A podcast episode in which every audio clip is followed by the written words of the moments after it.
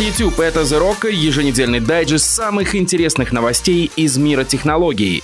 Сегодня мы приготовили вам подробности про Galaxy Note 20 Plus и Galaxy Fold 2. Мы расскажем, какой телефон стал самым продаваемым в первом квартале этого года, про необычный умный шлем для велосипедистов и самые лучшие игровые мышки. Ну и, конечно, мы приготовили вам полезное приложение недели. Делайте громче, и мы начинаем.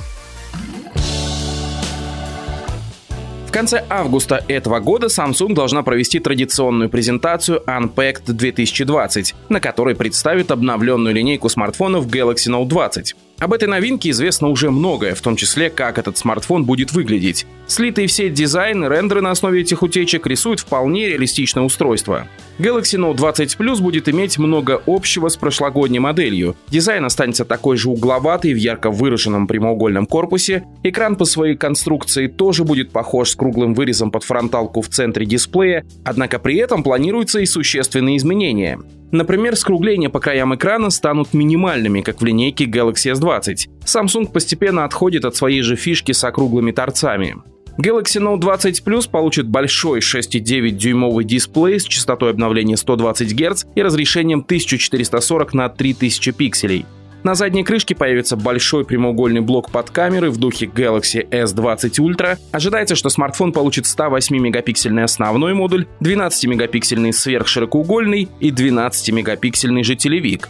Телеобъектив, вероятно, будет перископным, вполне возможно с четырехкратным оптическим зумом, как в Galaxy S20 Ultra. Смартфон получит и четвертую камеру, это будет TOF-модуль для определения глубины пространства. Моделей, как и в прошлом году, будет сразу две, большой Galaxy Note 20 Plus и поменьше Galaxy Note 20. Этот смартфон вместо 108-мегапиксельной основной камеры получит светосильный модуль на 12 мегапикселей.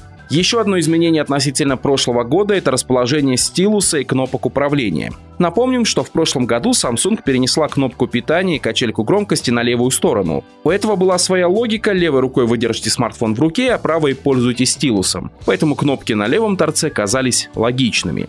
Левши оценили такой шаг, а все остальные не очень, и кажется, в этом году все вернется на круги своя. Samsung перенесет кнопки на место, на правую грань. А вот другое внешнее изменение может оказаться не таким удачным. Если верить утечкам, стилус S Pen переедет с правой части в левую. Тут надо заметить, что S Pen всегда находился в правой части смартфона не просто так. Большинство людей в мире правши, доставать стилус одновременно, начиная с ним работать, удобнее, конечно же, правой рукой. Удобнее для правши, разумеется.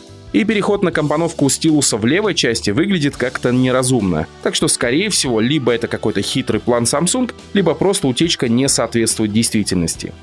Технически тоже будут небольшие сюрпризы. Во-первых, компания будет использовать совершенно новый, еще не анонсированный процессор Exynos 992. Это чип, построенный на 5-нанометровом техпроцессе и использующий в основе процессорные ядра Cortex A78 и графику Mali J78. Точной конфигурации чипа пока нет, но очевидно, что это не просто спешная замена не очень удачному Exynos 990, а вполне запланированное обновление. Во-вторых, самая дорогая версия Galaxy Note 20 Plus может получить 16 гигабайт оперативной памяти, 25-ваттную комплектную зарядку и быструю беспроводную зарядку. При этом маленький Note 20 получит аккумулятор на 4300 мАh, а большой Note 20 Plus оснастят батареей на 4500. Что касается расцветок, то тут тоже планируется разделение. Версия поменьше получит серый, зеленый и новый медный цвет, который будет ближе к золотому. Старшая версия Note 20 Plus получит черную и медную расцветку. Правда, во всех утечках смартфон красуется в белом цвете, так что, может быть, будут и другие расцветки, еще не слитые в сеть. Разумеется, Galaxy Note 20 это такая квинтэссенция всех наработок Samsung и самый топовый смартфон во всех линейках. Но есть ощущение, что этот смартфон перестал быть особенным. Это уже не самый большой смартфон корейцев и далеко не самый технологичный. И тут надо заметить, что одновременно с линейкой Note 20 Samsung должна представить новый Galaxy Fold 2, гибкий смартфон-планшет, о котором мы уже рассказывали. Ссылку на это видео оставим в описании. Так вот, эта новинка уже куда интереснее, и ее с большим нетерпением ждет все техносообщество. И как раз Galaxy Fold 2 выглядит как нечто уникальное. Он вообще один в своем роде. Более того, поговаривают, что новый Fold 2 получит поддержку стилуса S Pen и обновленный дизайн, что, вероятно, сделает его желанной игрушкой для многих гиков по всей планете. Чем-то подобным когда-то был и оригинальный Galaxy Note, а сегодня он уже кажется нам просто смартфоном с хорошим набором возможностей и стилусом. Или мы не правы? Напишите, что вы думаете по этому поводу в комментариях.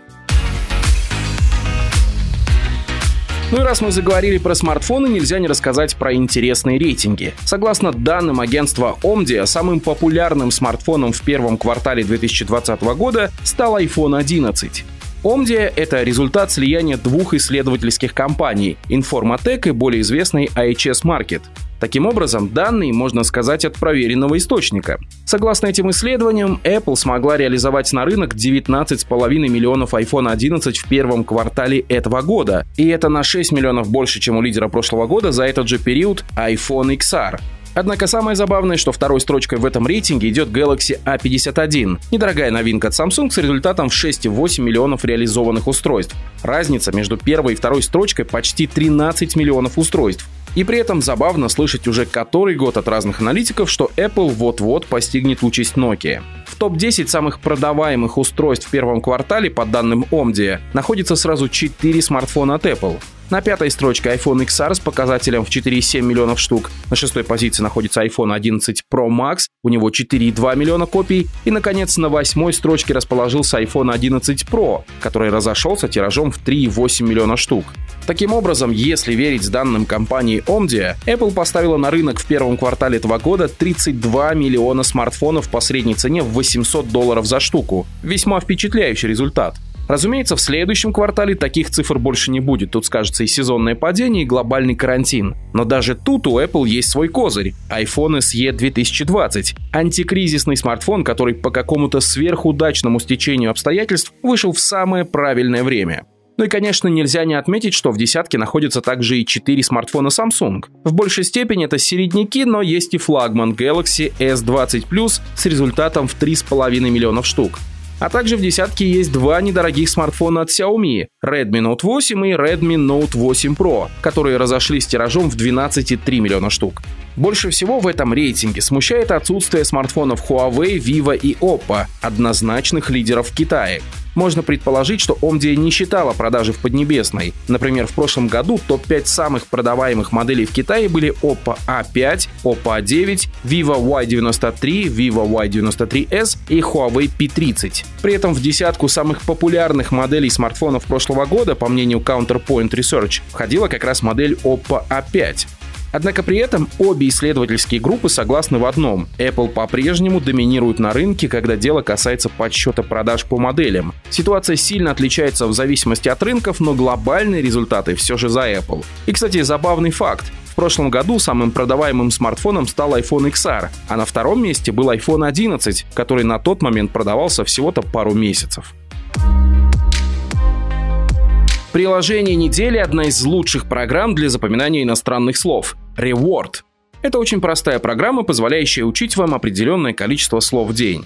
Простота этой программы в том, что она пригодится именно для освоения новых слов в дополнение к другому обучению. И прелесть Reward как раз в этой узкой направленности. Все подчинено тому, чтобы вы раз за разом повторяли одни и те же слова. Система предлагает либо написать слово на английском, либо выбрать правильный ответ. При этом вы можете повторять это слово сколько угодно раз, чтобы запомнить. Или если вы чувствуете, что уже запомнили слово или фразу, то отправляете их в архив, и оно будет регулярно повторяться, чтобы освежить ваши знания.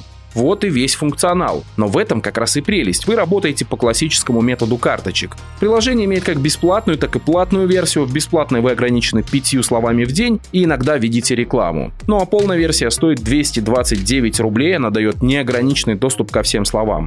Реворд позволяет учить не только английские слова, есть отдельные приложения, позволяющие учить корейский, испанский, французский, немецкий, китайский и финский языки. Ссылки на iOS и Android версию приложения оставим в описании. Сегодня в мегаполисах очень популярен личный электрический транспорт вроде велосипедов, скутеров или самокатов. Однако многие водители тех же самокатов никогда не используют шлем, хотя основные травмы на этом виде транспорта приходятся как раз на голову. Возможно, дело в том, что на рынке просто не было идеального шлема. Кажется, мы такой нашли. На Kickstarter началась кампания по сбору средств на умный шлем Lumos Ultra. Это шлем от компании Lumos Helmet, которая не раз собирала средства на свои шлемы на площадке Kickstarter и при этом всегда выполняла свои проекты в срок. Кстати, Lumos Helmet — это первые шлемы, которые можно купить в Apple Store, а туда, как вы знаете, абы кого не пускают. Новый шлем, на который Lumos собирает средства, это сверхлегкое, но при этом прочное и современное средство защиты с некоторыми приятными бонусами. Например, в шлем встроены сразу три фонаря. Один спереди, который не только подсвечивает дорогу ночью, но и позволяет заметить ездока днем с большого расстояния. И два сзади, выполняющие функции габаритов, поворотников и стоп-сигналов. Причем управлять поворотниками можно как с маленького пульта, который крепится на руль, так и при помощи жестов, если у вас есть Apple Watch. Специальное приложение позволяет включить стоп-сигнал или включать поворотники по взмаху руки с часами на ней. Есть и полноценное приложение для смартфона, которое позволит проверить уровень заряда шлема, настроить яркость и сценарий свечения.